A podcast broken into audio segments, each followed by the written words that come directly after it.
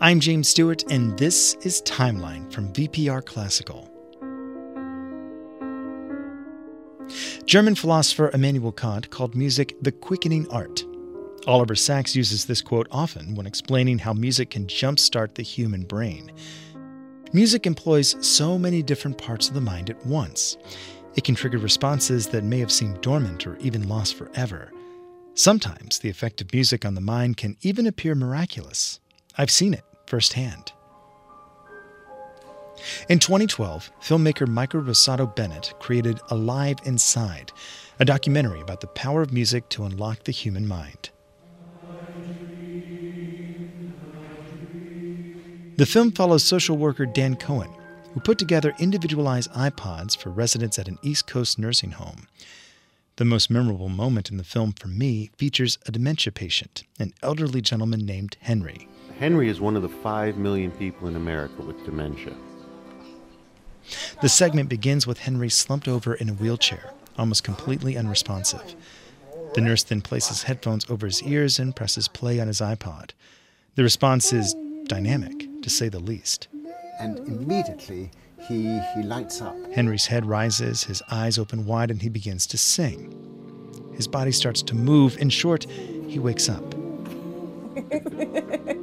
Even after the headphones are taken away, Henry is awake, alert, and begins to have a beautiful conversation about what music means to him. Yeah, I'm crazy about music. And You play beautiful music, beautiful sound. The first time I saw this, I have to admit, I cried as Henry sang Cab Calloway's version of I'll Be Home for Christmas. I'll be home there for Christmas. Oh, you We've talked a lot about how the brain processes music and how music touches so many different parts of our mind. We've explored the physical, emotional, and social benefits of music.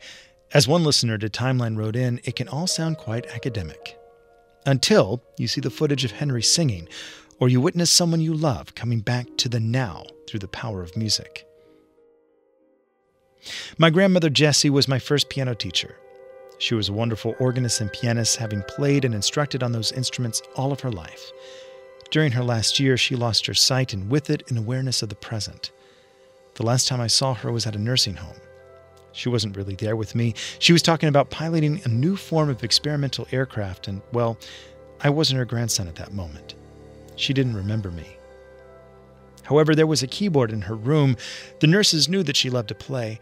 They guided her to the keys, and she began to play her favorite gospel song, Mansion Over the Hilltop, blind.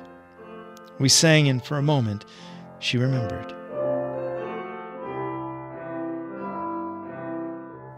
Here's where I tell you how important it is that we share in music at every age, every season of life. Here's where I make a case for art's existence and why it must be preserved and supported. But these are just words, words that are easily forgotten or ignored. However, the day will come when music will be there for you or someone you love. A song or a melody from the past will rise like a balm over a wound, like a hand in the darkness leading back to the light. In that moment of quickening, these words won't matter, just the music. Listen and remember. Share your stories, respond to what you've heard, and follow the timeline at vpr.org/timeline.